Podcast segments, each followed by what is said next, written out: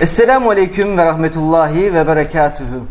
Bir Helal Hayat programından daha tüm dinleyicilerimize sevgilerimizi, saygılarımızı gönderiyoruz. Bugün de Helal Hayat programımızda çok önemli bir konuyu konuşacağız. Ve bu önemli konu işlenmiş et ürünleri ile alakalı olacak. Bugün de yanımızda Gimdes Gıda Mühendisi Teknik Bilim Kurulu üyesi baş denetçi Mehmet Bayar yanımızda. Öncelikle kendisine hoş geldiniz diyoruz. Hoş bulduk, sağ olun.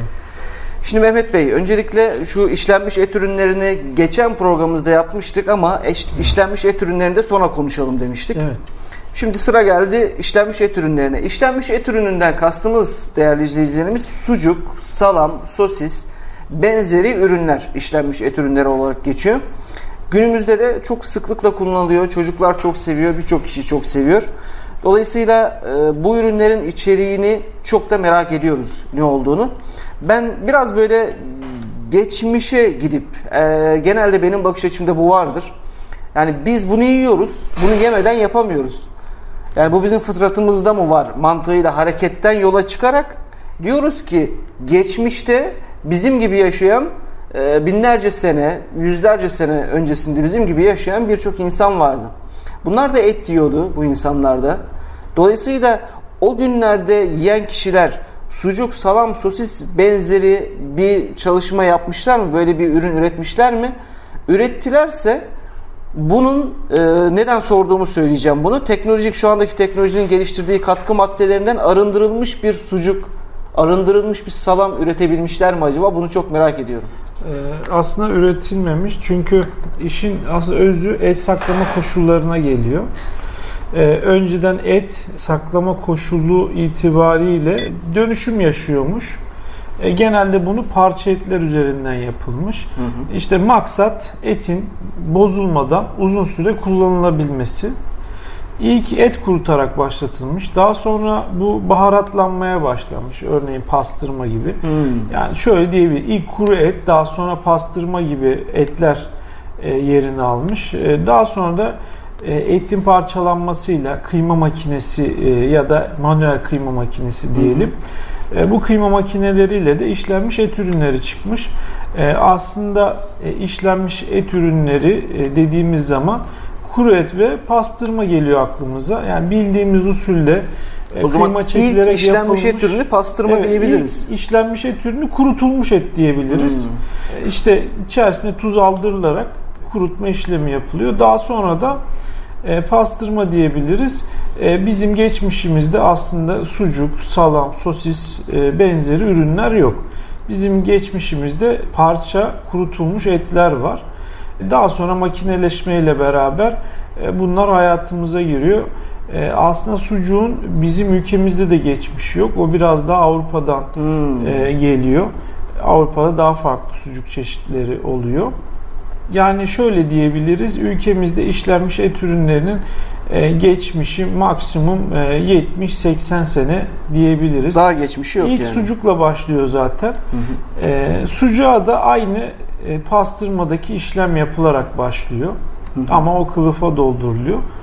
Sonra kurtuluyor, kullanılıyor.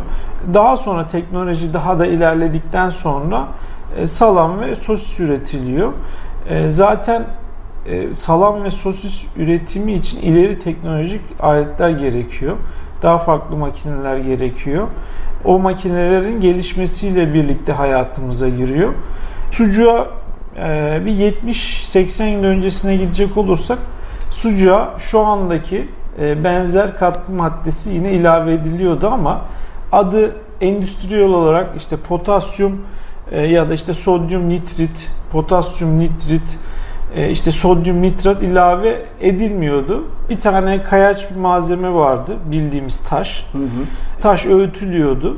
Sucuğun içerisine ilave ediliyordu. O taşın da özelliğinde e, nitrat barındırmasıydı. Yine sucuk e, bir koruyucu katkı maddesiyle korunuyordu aslında.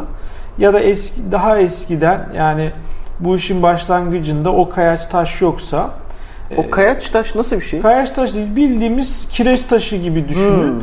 Onun tabi biraz daha koyu renklisi. O kireç taşı o kayaç öğütülüp un haline getirip sucuklara katılıyormuş. E, nitrat olarak zengin olduğu için sucuğu koruma e, özelliği varmış ya da baharat ve işte sarımsak gibi e, maddeler daha yoğun kullanılıyormuş. Hatta şundan işte 30-40 yıl öncesine gidecek olursa eskiler hatırlar. Çünkü formülasyonlara göre konuşuyoruz. Hı hı. E, sucuğun işte çemeninden, sarımsağından e, çok acı olduğu ve yenilemeyecek kadar ağır olduğu söyleniyormuş. Oradaki maksat onu korumak aslında. E, yani biz değerlendirecek olursak sucuğu ayrı, e, salamın sosisi ayrı hı hı. ve parça etleri ayrı değerlendirmemiz gerekiyor. Hı hı. Ee, Şimdi hemen hemen içeriği aynı olsa da koruyucu katkı maddesi olarak ama teknoloji olarak tamamen farklılar. Hı. Şimdi aklıma şu geldi. Demek ki bizim atalarımız bu sucuğu yememişler. Salam, sosis gibi bir şey yememişler. yememişler. Yani bunu anlıyoruz. Benim kız e, hastalandığında, alerji olduğunda alerjide şu derler doktorlar. Eğer anasının yemediği bir şeyi yedirirseniz o çocukta alerji yapar. Ya da işte atasının, ninesinin yemediği şeyi yedirirseniz o çocukta alerji yapar. Bizim hanıma sormuştu doktor ne yedirdin diye. Avokado yedirdim demiştim. Doktor da orada dedi ki anan da mı avokado yedi? Tabii. Oradaki mantık da şu var yani yani anan da mı avokado yedideki mantık şu atan ya da işte annen annenin annesi o üründen yemediyse senin çocuğunda da bu ürünün alerji yapma olasılığının yüksek olduğunu söylüyor alerji uzmanları doktorlar. Şimdi bizde de eğer sucuk alerji yapıyorsa bu mantıkla yaklaşabiliriz, bakabiliriz belki de olaylara biraz. Şimdi işlenmiş et ürünleri zararlı diye bir durum var. Şimdi, bu zarar nereden geliyor? Zararlı mıdır? Ne kadar zararlıdır? Aslında işlenmiş et ürünleri zararlı değil. Daha doğrusu et ürünleri zararlı değil. Ama et ürünlerinin içerisine giren katkı maddeleri zararlı. Hı hı. Şimdi e, tek başına bir zararı olmasa da vücutta bazı şeyleri tetikleyebiliyor. Bazı katkı maddesi.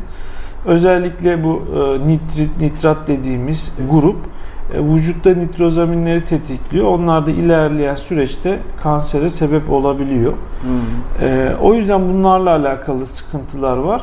Biz ürün hem helal noktasında bakıyoruz hem de tayyip noktada bakıyoruz. Yani helal ve tayyip olması lazım. Ürünün etin ne, et ne kadar helal olması gerekiyorsa yine tayyip kısmında da ürünün sağlığa zararsız olması gerekiyor. O yüzden biz değerlendiriyoruz. Ee, sertifikalama çalışması yaptığımız e, işlenmiş et ürünlerinde o zararlı katkı maddelerini istemiyoruz. Ee, sadece çeşitli birkaç tane katkı maddesine izin veriyoruz. Sodyum nitrit, nitrat gibi e, katkı maddelerine izin vermiyoruz. Peki bu katkı maddelerinin zararlı olduğu tam olarak hangi konularda zararlı? Vücuda nasıl bir zarar veriyor? Şimdi vücutta dediğim gibi hiçbir katkı maddesi kesinlikle direkt olarak e, zarar vermiyor ama bunlar zamanla biriktiği zaman hı hı. sorun teşkil edebiliyor. Özellikle e, bu işlenmiş et ürünlerindeki katkı maddeleri e, üst solunum yolu rahatsızlıklarına, hiperaktiviteye sebep olabiliyor. Hmm. Yine e, mide bağırsak problemlerine sebep olabiliyor. O yüzden riskli katkı maddeleri dikkat etmek gerekiyor. Şimdi nitrat, nitratsız herhangi bir şekilde bir sucuk üretilemiyor mu? Üretiliyor.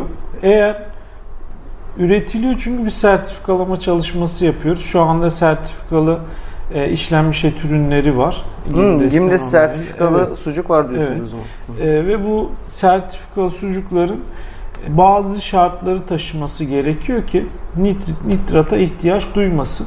Hı hı. E, özellikle ortam şartları, hijyen koşulları uygunsa, soğuk zincirde herhangi bir kırılma yoksa ve ürünün içeriğinde kurutma işlemi düzgün yapılmışsa ee, bu ürün nitrit veya nitrata ihtiyaç duymuyor. Hı. Nitrit, nitrat neden kullanılıyor aslında? Ona e, bakalım. Bir tane mikroorganizma var, zararlı bir mikroorganizma. E, Clostridium botulinum adı. Bu mikroorganizmanın gelişmesini engellemek için kullanılıyor. Bayağı bu da mikro... uzunmuş adı. Bu, bu mikroorganizmanın yol açtığı hastalığa botulizm deniliyor. Hmm. E, böyle anlattığım zaman çok farklı bir şey olarak e, algılanıyor ama e, mesela e, bir estetik estetik operasyonu var. E, botoks yaptırma Hı-hı. diye bildiğimiz. Aslında e, bu botoks işlemi şu. E, oradaki bu bahsettiğim mikroorganizma alıyor. alınıyor, yüzeye enjekte ediliyor. Hı hı. Bu mikroorganizmanın çoğalmasını engellemenin amacı bu mikroorganizma e, felç yapıyor. Yani o yüze artık nasıl bir ameliyat oluyorsa yüze enjekte edildiği zaman e, o mikroorganizma gidiyor, e, orayı felç ediyor ve orayı e, sabit bir hale getiriyor. E, o yüzden hem işlenmiş et ürünleri hem konservelerde e, bu nitritin olma sebebi o mikroorganizmanın çoğalmasını engellemek amacıyla kullanılıyor. Ya yani ilginç yani aslında. Hı hı. Yani burada stabilize etmeye çalışıyor aslında ve raf ömrünü uzatmaya çalışıyor. Tabii raf ömrünü uzatmaya çalışıyor ve üründeki riski ortadan kaldırıyor. Ya hiçbir katkı maddesini üretici canı sıkıldığı için kullanmaz. Yani bunların bir maliyeti var ee, ve e, şu şekilde de kullanmaz. Ya ben bunu kullanayım da işte benim bir farkım oluşsun. Ben bunu kullanayım da üründe şöyle bir şey olsun e, diye kullanmaz. E, buradaki amacı gıda güvenliği olarak gözüküyor. E, sebebi o ama e, biz bunsuz da olabileceğini söylüyoruz. Yani, yani bozulmaması gıdayı, için. Şöyle bir tezat var. Gıdayı koruyor ama insan sağlığını koruyamıyor bu katkı maddesi. e, o yüzden biz de e, birini yaparken diğerini bozsun istemiyoruz. İkisine de zarar vermeyecek şekilde hem gıda güvenliğini ihmal etmeyecek hem de insan sağlığını tehlikeye atmayacak şekilde e, ürünün ortaya çıkmasını istiyoruz. Peki bu mesela kasaplarda e, sucuk yaptırırlar. Evet. Biz de bunu zamanında yaptırdık. Hı. Bu kasaplarda yaptırılan sucuğun içerisine genelde nitrit nitrat koyarlar mı? Biz bu sucuğu saklıyoruz bildiğim Şimdi kadarıyla. O haricen kullanılması yasaktır. Bu tuzun içerisinde zaten hazır olarak bulunur. Yani tuza ilave edilir fabrikalarda. Hı hı. Tuza belli oranda ilave edilir, tuza karıştırılır. O kasapların kullandığı tuz nitritli tuzdur zaten. Hmm. O nitritli tuz kullanırlar. O şekilde karışım yaparlar. Yani. Dolayısıyla dışarıda sizin kendi kasabınıza yaptırdığınız, etinizi verip kasabınıza yaptığınız sucuğun içerisinde de o nitrit nitrat bulunur. Tabii biz zaten bunu sertifikalama yaparken analizle de kontrol ediyoruz. Hı hı. Firmalar bunu kontrol etmiş mi etmemiş mi? Şimdi aslında sebzelerin içerisinde çok yüksek miktarda nitrit, nitrat var sebzelerin içerisinde. Mesela e, ıspanağın içerisinde 930 mg var. Yani şöyle söyleyeyim yaklaşık işte 100 kilo sucuğa katılacak kadar bir nitrit var içerisinde tahmini söylüyorum. Var Çok ama iyi. biz oradaki değerleri biliyoruz. Ee, o değerlere göre katılmış mı katılmamış. Zaten sebzede olan bir şey. Hı hı. Ee, biz hangi baharatta ne kadar var onu da az çok bildiğimiz için analiz doğrultusunda kıyas ederek anlayabiliyoruz katılmış mı katılmamış mı belli bizim de bir kritik limitimiz var. Hı hı. Çünkü baharatlardan da bir nitrit geliyor. Onu da o şekilde ayırt ederek. O zaman doğal nitrit var mı şu anda? Doğal nitrit e, katkı maddesi olarak yok. Hı, katkı maddesi katkı olarak maddesi yok. olarak yok. Doğal nitrit yani bunu söyleyince benim aklıma şu an için bu geldi. Acaba eğer bitkilerde bu kadar yüksekse doğal nitrit yapma olasılığı olmaz mı bir girişimcinin, bir mucidin diye Şimdi doğal geldi. yapma ürünlerden elde edildiği için hatta şöyle söyleyeyim ürünü koruyacak nitritli olarak değil de diğer katkı maddeleri doğal olarak üretilecek, hı hı. üretilme ihtimali olan katkı maddeleri var ama bunlar ürünün önüne geçtiği için tadı e, bu biraz zor oluyor hem de maliyetli oluyor.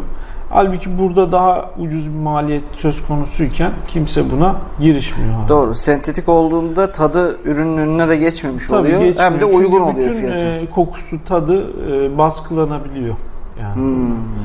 Evet. Ve çok düşük miktarlarla çok büyük reaksiyon alınabiliyor. Ya pastırmada evet. mesela kurutarak yapılıyor ya. Pastırma evet. da kurumuş bir şey. Mesela bu anlamda baktığımda sanki pastırma biraz daha masum olabilirmiş gibi geldi bana. Şimdi orada kürleme tuz dediğimiz tuzlar kullanılıyor. Bu tuzların içerisinde şimdi şöyle ayırabiliriz. İşlenmiş et ürünlerinde yani kıyma çekilerek yapılan et ürünlerinde sodyum nitrit kullanılıyor. Bu Hı-hı. tarz süreci uzun olan et ürünlerinde de mesela kuru et gibi, dil füme gibi, ondan sonra pastırma gibi bunların süreçleri uzun, yapılma süreçleri uzun. Bu yapılma süreçleri uzun olan ürünlerde de sodyum nitrat kullanılıyor. Endüstride nitrat enzimle parçalanarak nitrit elde ediliyor. O yüzden bu ürünlerin üretim aşaması uzun olduğu için pastırmanın kuru e, kuru etin hı ve ortam şartları da istenildiği gibi sağlanamayabiliyor. Mesela nem çok önemli bir faktör bunda. Oradaki mikroorganizma e, hareketli devam ettiği için çünkü az da olsa bir miktar su var hı hı. işin başlangıcında. E, protein de var. E, bunlar ürünün tabiri caizse bozulmasına, o mikroorganizmanın ya, e, yaşamasına bir sebep teşkil ettiği için hı hı. E, sodyum nitrat kullanılıyor. Pastırmada da kullanılıyor. Pastırmada da kullanılıyor. Pastırmanın baharatında da var, e, kürleme tuzlarında da var. Hı hı. Peki sucuk sucuğu geçmiştik. Salam ve sosislerde. Salam ve sosislerin durumu farklı. Salam ve sosisler emülsifiye gıda olarak geçiyor. Yani içerisinde bir miktar katı var, hı hı. bir miktar da sıvı var. Yani yapılış mantığı şu şekilde. Ürün kuter denilen büyük makinelere etler atılır. Hı hı. Ee, içerisine buz ilave edilir. Çünkü ürün bir hamur haline gelmesi lazım. Aynı bildiğimiz hamur düşünün. Ürün bir hamur haline gelir. Buz içerisine atılıyor. Evet evet. Buz ve et birleştirilir makinede. Yüksek devirli bir bıçak sistemi hı hı. vardır. Ürün hamur haline gelir. E, hamur haline gelirken de baharatları ve koruyucu katkı maddeleri ilave edilir. Hı hı. Daha sonra da o hamur plastik kılıflara doldurulur. Sonrasında da fırınlanır. ısıl işlem yapılır. Daha sonra dinlendirilir, soğutulur. Ee, burada salamın içerisine giren daha farklı e, katkı maddeleri var. Mesela bir o iki fazı birleştirmek için emülgatör kullanılabiliyor. Yine emülgatör nedir? Ne için Emülgatör e, katı ve sıvı fazı birbirine bağlar. Daha bizim anlayacağımız yani, şekilde getirdiğimizde ne olur mesela? Bir üründe bir katı var. E, ve bir sıvı sistem varsa bunlar zamanla iç, birbirinin içerisinde ayrılabilir. Ha. Bunlar ayrılmaması için birleştirir ve stabilizatörler vardır. Hı hı. Yani stabilizatörleri iki amaçla kullanılır. Bir, özellikle bu e, salam sosiste rengin sabit kalmasını sağlar. Anladım. Yani Oradaki öbür türlü olmuş olsa sıvıyla katıyı ayrıştırdığında evet. katının rengi farklılaşmaya başlayacak. Sıvının rengi zaten sıvı Tabii kalacak. O emülgatörle sağlanıyor ama buradaki stabilizatör özellikle rengi sabit tutmaya yarıyor. Hmm. Bir tane diğerinin amacı da ortamdaki pH'ı standart hale getiriyor. Yani eğer e, pH düştüğü zaman üründe yani ekşime dediğimiz e, tabiri caizse halk arasında ekşime dediğimiz çeşitli olumsuz e, mikroorganizmaların, zararlı mikroorganizma faaliyete geçecek. O yüzden o pH'i dengede tutmak zorunda e, stabilizatör. Öyle bir risk var. Diğer risk de renklendirici riski. Daha önce arkadaşlar da bahsetmiştir. Karmin gibi hı hı. E, farklı e, yapay e, boyalar kullanılabiliyor. Böyle bir risk var.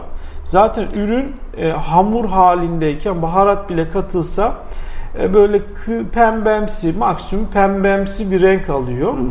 Bunu gıda boyasıyla sağlamak zorundalar. E, o yüzden işin içerisine bir de boya riski giriyor. Yani risk sadece nitritte değil, nitratta değil. değil. Nitrit sadece sucuk, sucukta olabilir. O da dana sucuğunda. Yani risk olarak e, teşkil hı hı. ediyor. Diğer tavuk sucuğunda salama benzer saydığım riskler var. Hı hı. E, salam ve sosiste ki girdiler daha farklı. Çünkü orada artık farklı bir yapıyla muhatapsınız. Hı hı. Orada farklı bir sistemle muhatapsınız. E, hatta sucuğun fermente edilmiş ve ısıl işlem görmüş halleri var. Ama e, salam ve sosiste kesinlikle ısıl işlem görmek zorunda. Isıl işlem görmeden e, bu ürün ortaya çıkmıyor. Yani bir ön pişirme yapılması lazım ki e, bunca katkı maddesine rağmen oradaki ortamda mikroorganizmaların faaliyeti baskılansın. Faaliyet durdurulur. Bir de zaten biraz daha sıvı bir yapı değil mi? E, tabii biraz daha yumuşak bir, yapı, yumuşak, yumuşak bir yapı girer. Hatta e, kısmen nişasta da girebiliyor. Hmm. E, mısır patates nişastası. E, ortamı biraz daha stabil tutmak için aslında.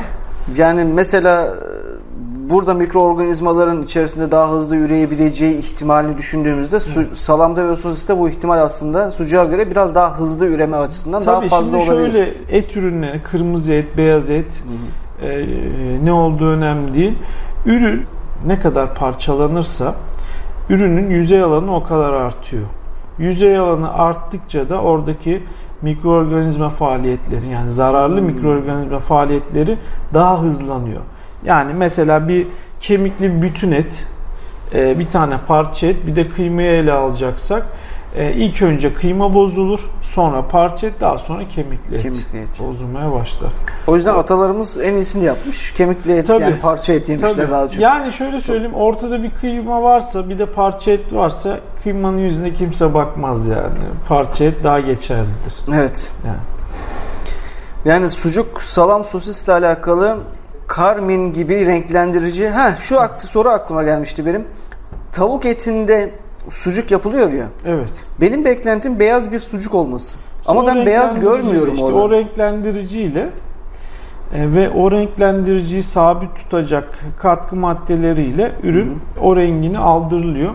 Hatta şöyle söyleyelim sadece hani kırmızı değil isterseniz sarı sucuk da yaparsınız var zaten sarı sosis de var.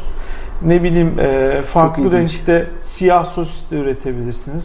Eğer bu katkı eğer bu renk e, boya ile oluyorsa elinizde hangi renk varsa e, o renkte ürün elde edebilirsiniz. Ya bu- Burada kabul gören kırmızı olduğu için kırmızı et ya da beyaz et. Bu halkın kabul gördüğünden dolayı yapılmış bir Tabii, şey o tabii, zaman. tabii. Yani eğer halk ben beyaz tavuk sucuğu da yerim tabii, tabii. demiş olsa Tabii. Belki de orada o sucuğa hiçbir şekilde renklendirici Tabii, katılmayacak. tabii, ya da işte salam mıdır o nedir? ürün ambalajı görseli e, o da etkiliyor tabii haliyle. Hmm. E, tabii biz ürünün içerisine bakıyoruz ama dışına da bakıyoruz. Yani orada dışarısında kullanılan kılıflar e, bizim için önemli. Kılıfların içerisine ne giriyor? E, nasıl bir ambalajdan üretilmiş? Eğer mesela sucukta doğal kılıf varsa sertifikalı yerden mi kesilmiş? Gimde sertifikalı yerden, yerlerden mi temin edilmiş? Onu kontrol ediyoruz. Yine kılıflar da helal sertifikalı olmak zorunda. İster yapay olsun, ister doğal kılıf olsun. Çünkü o ürüne direkt temas ediyor. Evet. Ee, o da bizim için önemli. Ya Gimdes burada sertifika verirken şu ana kadar Gimdes'in sucuk, salam, sosis gibi işlenmiş et ürünlerine bu tavuk sucuğu, salam, sosisi de olabilir. İşlenmiş et ürünlerine sertifika verdi mi hiç? Şu anda Tabii, var mı? Tabii tabii şu anda e, sertifikalı sucuk firmamız var. Hı hı. Firmalarımız var daha doğrusu. Bir tane de değil Tabii tabii şu anda 3 ya da 4 tane olması lazım. Yine bunların bunlar işlenmiş et ürünleri de çıkartıyorlar. Hı hı. Salamları da var.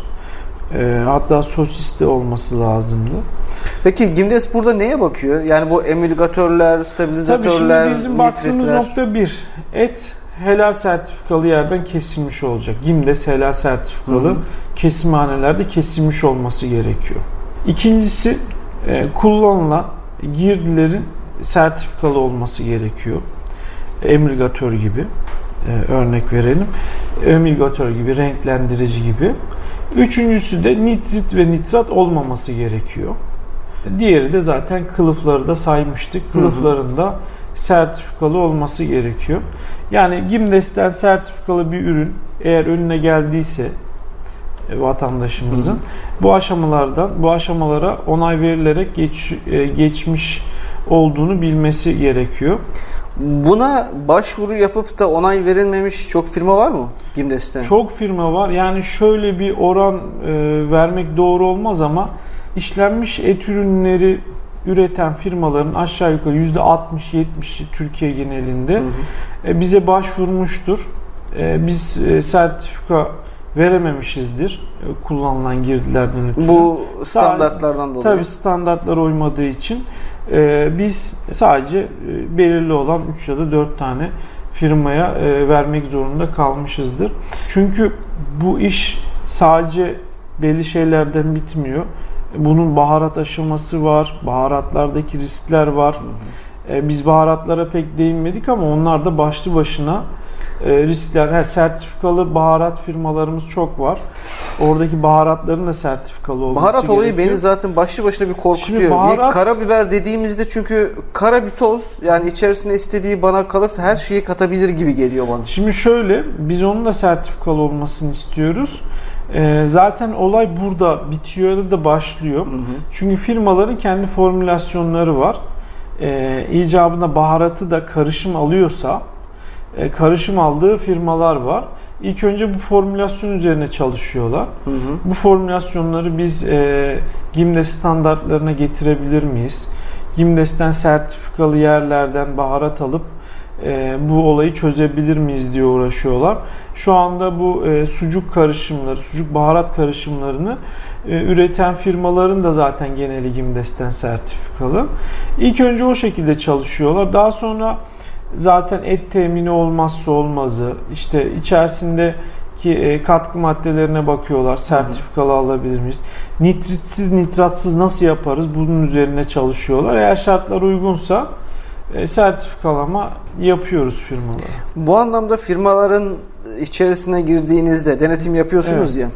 Firmaların içine girdiğinizde bu ürünleri üreten firmalarda e, bu bilinç var mı? Bu nitrit, nitrat vesaire bu GİMDES'in kabul etmediği katkı maddelerine koyulmaması gerektiği bilinci oradaki çalışanlarda çalışanlarda derken bir gıda mühendisidir, kontrolörüdür. Yani Evet. bu anlamda çalışandan bahsediyorum.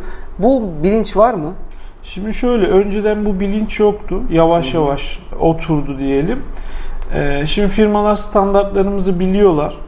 Ee, hem e, GİMDES sertifikası alarak güven sağlamak istiyor. Çünkü GİMDES sertifikalı bir kuruluş zaten sene içerisinde en az habersiz 3 kere, 4 kere belki 5 kere denetleniyor. Bunu tüketici de biliyor. Hem de tüketiciye hitap etmek için bu şartları e, firmalar biliyor. Ama eldeki imkanlar ve formülasyonlar değişemediği için e, sertifikalama süreçleri e, ya tamam sertifika alınıyor ya da e, başka bir sonraki tarihe kalıyor. Tekrar başvurabiliyorlar. Peki işlenmiş et ürünleri üretiyor olsun ya da olmasın genel olarak bir denetim maceranız var mı aklınıza gelen? İşlenmiş et ürünlerinde pek e, maceramız yok. Hı hı. Çünkü bizim standartlarımız e, firmalar bildiği için orada e, pek bir sürpriz yaşamıyoruz. Hani e, bir katkı maddesi gibi değil. E, diğer üretimler için değil. Çünkü Aslında İş- riskli bir evet, ürünün riskli- denetlemeye gidiyorsunuz Tabii. ama insanlar, Tabii. firmalar şeyi bildikleri için Tabii, tabii, standartizasyonu tabii. çok yani sıkıntı şöyle olmuyor. söyleyeyim bir sektörde bir tane katkı maddesi vardır. O sektör o katkı maddesini icabında nasıl kullanacağını bilmez. Onunla ilgili bilgisi yoktur. Birinden yarım yamalak bilgi alır. O şekilde yola devam eder ama işlenmiş et ürünleri üreten firmalar sürekli bununla yaşıyorlar.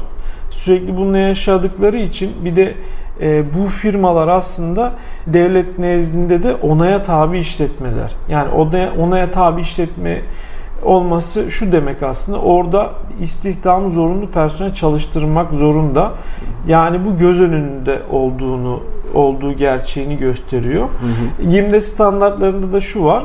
Eğer bir işletmenin et ürünlerinden bahsediyorum. Kesimhane olsun, işlenmiş et ürünleri olsun.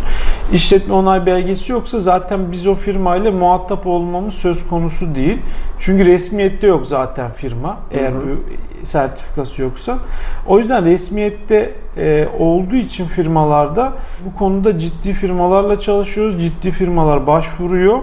E, yani herhangi bir sürprizle karşılaşmıyoruz. Ama bunun haricindeki diğer firmalarda bir Oluyor bazen olabiliyor. Mesela bir firmada öyle enteresan bir şey oldu. İşletmenin bir kısmında yer zemini yapılıyordu. Yani taş var. Hı hı. Ee, bir de o taşlar değiştirilip fayans yapılıyordu. Biz de yasaklı bir katkı maddesi gördük orada. Ee, biz tabi bazen şunu yaparız. Yani görsek de aklıma geleni mi söylediler gör- merak ediyorum şu an. Görsek de görsek de yine sorarız biz aslında. Çünkü karşı taraf bize yalan söylüyor mu, söylemiyor mu, nedir, ne değildir. Ee, onu da merak ederiz ya. Hı hı. Gördük tabii sesimizi çıkarmadık. Ee, akabinde sağ denetiminde yine tekrar oraya geldik. O katkı maddesi yasaklı bir katkı maddesi tarafımızca. E, bu katkı maddesini nerede kullanıyorsunuz diye sorduk. E, bize şunu dediler, bunun, bu katkı maddesini fayansın arasına sürüyoruz dediler. Katkı maddesinde. Benim de aklıma o geldi. Hazır e, şeyde kalkmışken, fayanslarda kalkmışken Tabii e, sonra pişman oldular böyle bir şey söylediklerine de. O aklıma geldi şimdi. Katkı maddesi burada ne cevap verdiniz siz orada? Burada bizim cevabımız zaten hep net. Ee, Biz kararımızı heyet olarak alıyoruz. Daha sonra kendilerine e, kararımızı e, üzücü bir şekilde belirttik yani. Ya orada yanınızda hemen birisi çuvalı kaldırsa, o katkı maddesinin şeyini kaldırsa hemen yerlere dökmeye başlasa. Bizim için e, o geçerli sebep değil. Hatta biz tüketici değiliz, yiyeceğiz diye hani böyle geçmişte hani oluyor. ya, evet o tarz reklamlar da vardı. Biz her türlüsü canlı olarak yaşıyoruz denetimlerde. Ee, o yüzden yani firmalarda yani ya bazen işletme sahibinden kaynaklanıyor. Bazen orada e, nasıl diyelim işgüzar mühendislerden kaynaklanıyor olabilir. Ee, onun kendilerine kar getireceğini e, zannedebiliyorlar. Ee, o yüzden firmaları biz uyarıyoruz. Farklı bir alım yaptığınızda da en azından bize danışın. Hı hı. Ee, biz de bir kontrol edelim, size yardımcı olalım diyoruz. Ee, ama dediğim gibi kırmızı et sektörü çok net olduğu için e, onda herhangi bir sürprizle, herhangi bir şeyle karşılaşmadık yani şu ana kadar. Şu ana kadar sanırım programlarımızda hiç söylemedik ama şöyle kısaca üst, yani üstün körü bir vaziyette anlatabilecek olursanız benim bir işlenmiş et ürünleri örneği bunun üzerinden verelim. İşlenmiş et ürünleri e, firmam var. Bu ürün üretiyorum. Ben Gimdes'ten sertifika almak istiyorum. Evet. Beni Gimdes'ten sertifika alırken bu katkı maddelerini de bana alternatifini Gimdes söylüyor mu? evet söylüyor. Burada ben nasıl bir izle, yol izlemem gerekiyor? Gimdes Yani şöyle söyleyeyim hatta firmaların e, yeri geliyor tıkandıkları noktalarda biz yönlendiriyoruz, yardımcı olmaya çalışıyoruz. Hı hı. Çünkü şöyle bir e, düz mantıkla yaklaşalım. Biz o firmaya sertifika veriyoruz ama o ürünleri aslında biz de yiyoruz. Yani Hmm. bizim hem biz denetim gözüyle bakıyoruz hem tüketici gözüyle bakıyoruz işe. E, o yüzden e, onlara yaklaşımımız da hani size sertifika vermeyelim diye değil ya da e, yeter ki sertifika verelim diye değil. Olması gerektiğini e, beraber e, yardımlaşarak sağlamaya çalışıyoruz. Bu çok güzel bir mantık. Yani yeter ki verelim de değil ama vermeyelim de Tabii. mantığı yok. Bu güzel bir mantık. Yani benim böyle bir firmam olduğunda, ben Gimdes'e başvurduğumda yani Gimdes'in standartlarını beğeniyorum bir üretici olarak. Ama ben Gimdes'in standartlarına bu ürünü nasıl getiririmi sorduğumda size danışmak istiyorum bu konuda. Evet. Burada bana bu hizmeti de verebiliyorsunuz. Tabii yardımcı oluyoruz çünkü e, tek bir şeyden oluşmuyor. Etin sertifikalı olması lazım, baharatın sertifikalı olması lazım, kılıfın sertifikalı olması lazım. Orada bizim izin verdiğimiz e, zararsız katkı maddelerinin sertifikalı olması lazım. E, o yüzden bu süreç e, tamamıyla yani bir yol birlikteliğine geliyor aslında. Hı hı. Firmalar bizden yardım istedikleri zaman e, biz de elimizden geldiği kadar yardımcı oluyoruz. Yani firma ya bunun helal sertifikalısını nereden bulacağım dediği zaman şunu demeye hakkımız yok ya. Ya kardeşim ne yaparsan yap. Heh, Biz bunu ya benim de aklımdaki hakkımız- soru bu yani. Hakkımız yok. Bana diyorsun ki şu katkı maddesini kullanma. Tamam kullanmayayım ama ben bunun helalini nereden bulacağım? Ben anlamam. Nereden bulursam bul der mi Gimdes? Tabii yani burada firma tamam helal sertifikası alacak ama burada bütün Müslümanlar faydalanacak bundan. Hı hı. İşin içerisinde o olduğu için e, biz de yardımcı olmaya çalışıyoruz. Yani. Çok güzel. Tabii ticari ilişkilerine karışmamak kaydıyla yardımcı oluyoruz. Biz sadece yönlendiriyoruz. Artık ticari ilişkileri o birbirlerine ilgilendiriyor. Çok teşekkür ediyorum Mehmet Ben Bey. teşekkür ediyorum. Değerli dinleyicilerimiz bir programın daha Helal Hayat programının daha sonuna geldik. Bu programda da işlenmiş et ürünlerini Gimdes e, Gıda Mühendisi Teknik Bilim Kurulu üyesi ve baş denetçi Mehmet Bayar'la e, konuştuk ve işlenmiş et ürünleri hakkında tüm ayrıntıları bizlere söyledi. Çok teşekkür ediyoruz Ben kendisine. teşekkür ediyorum. Evet, bir sonraki Helal Hayat programında görüşmek ümidiyle Allah'a emanet olun. Hoşçakalın.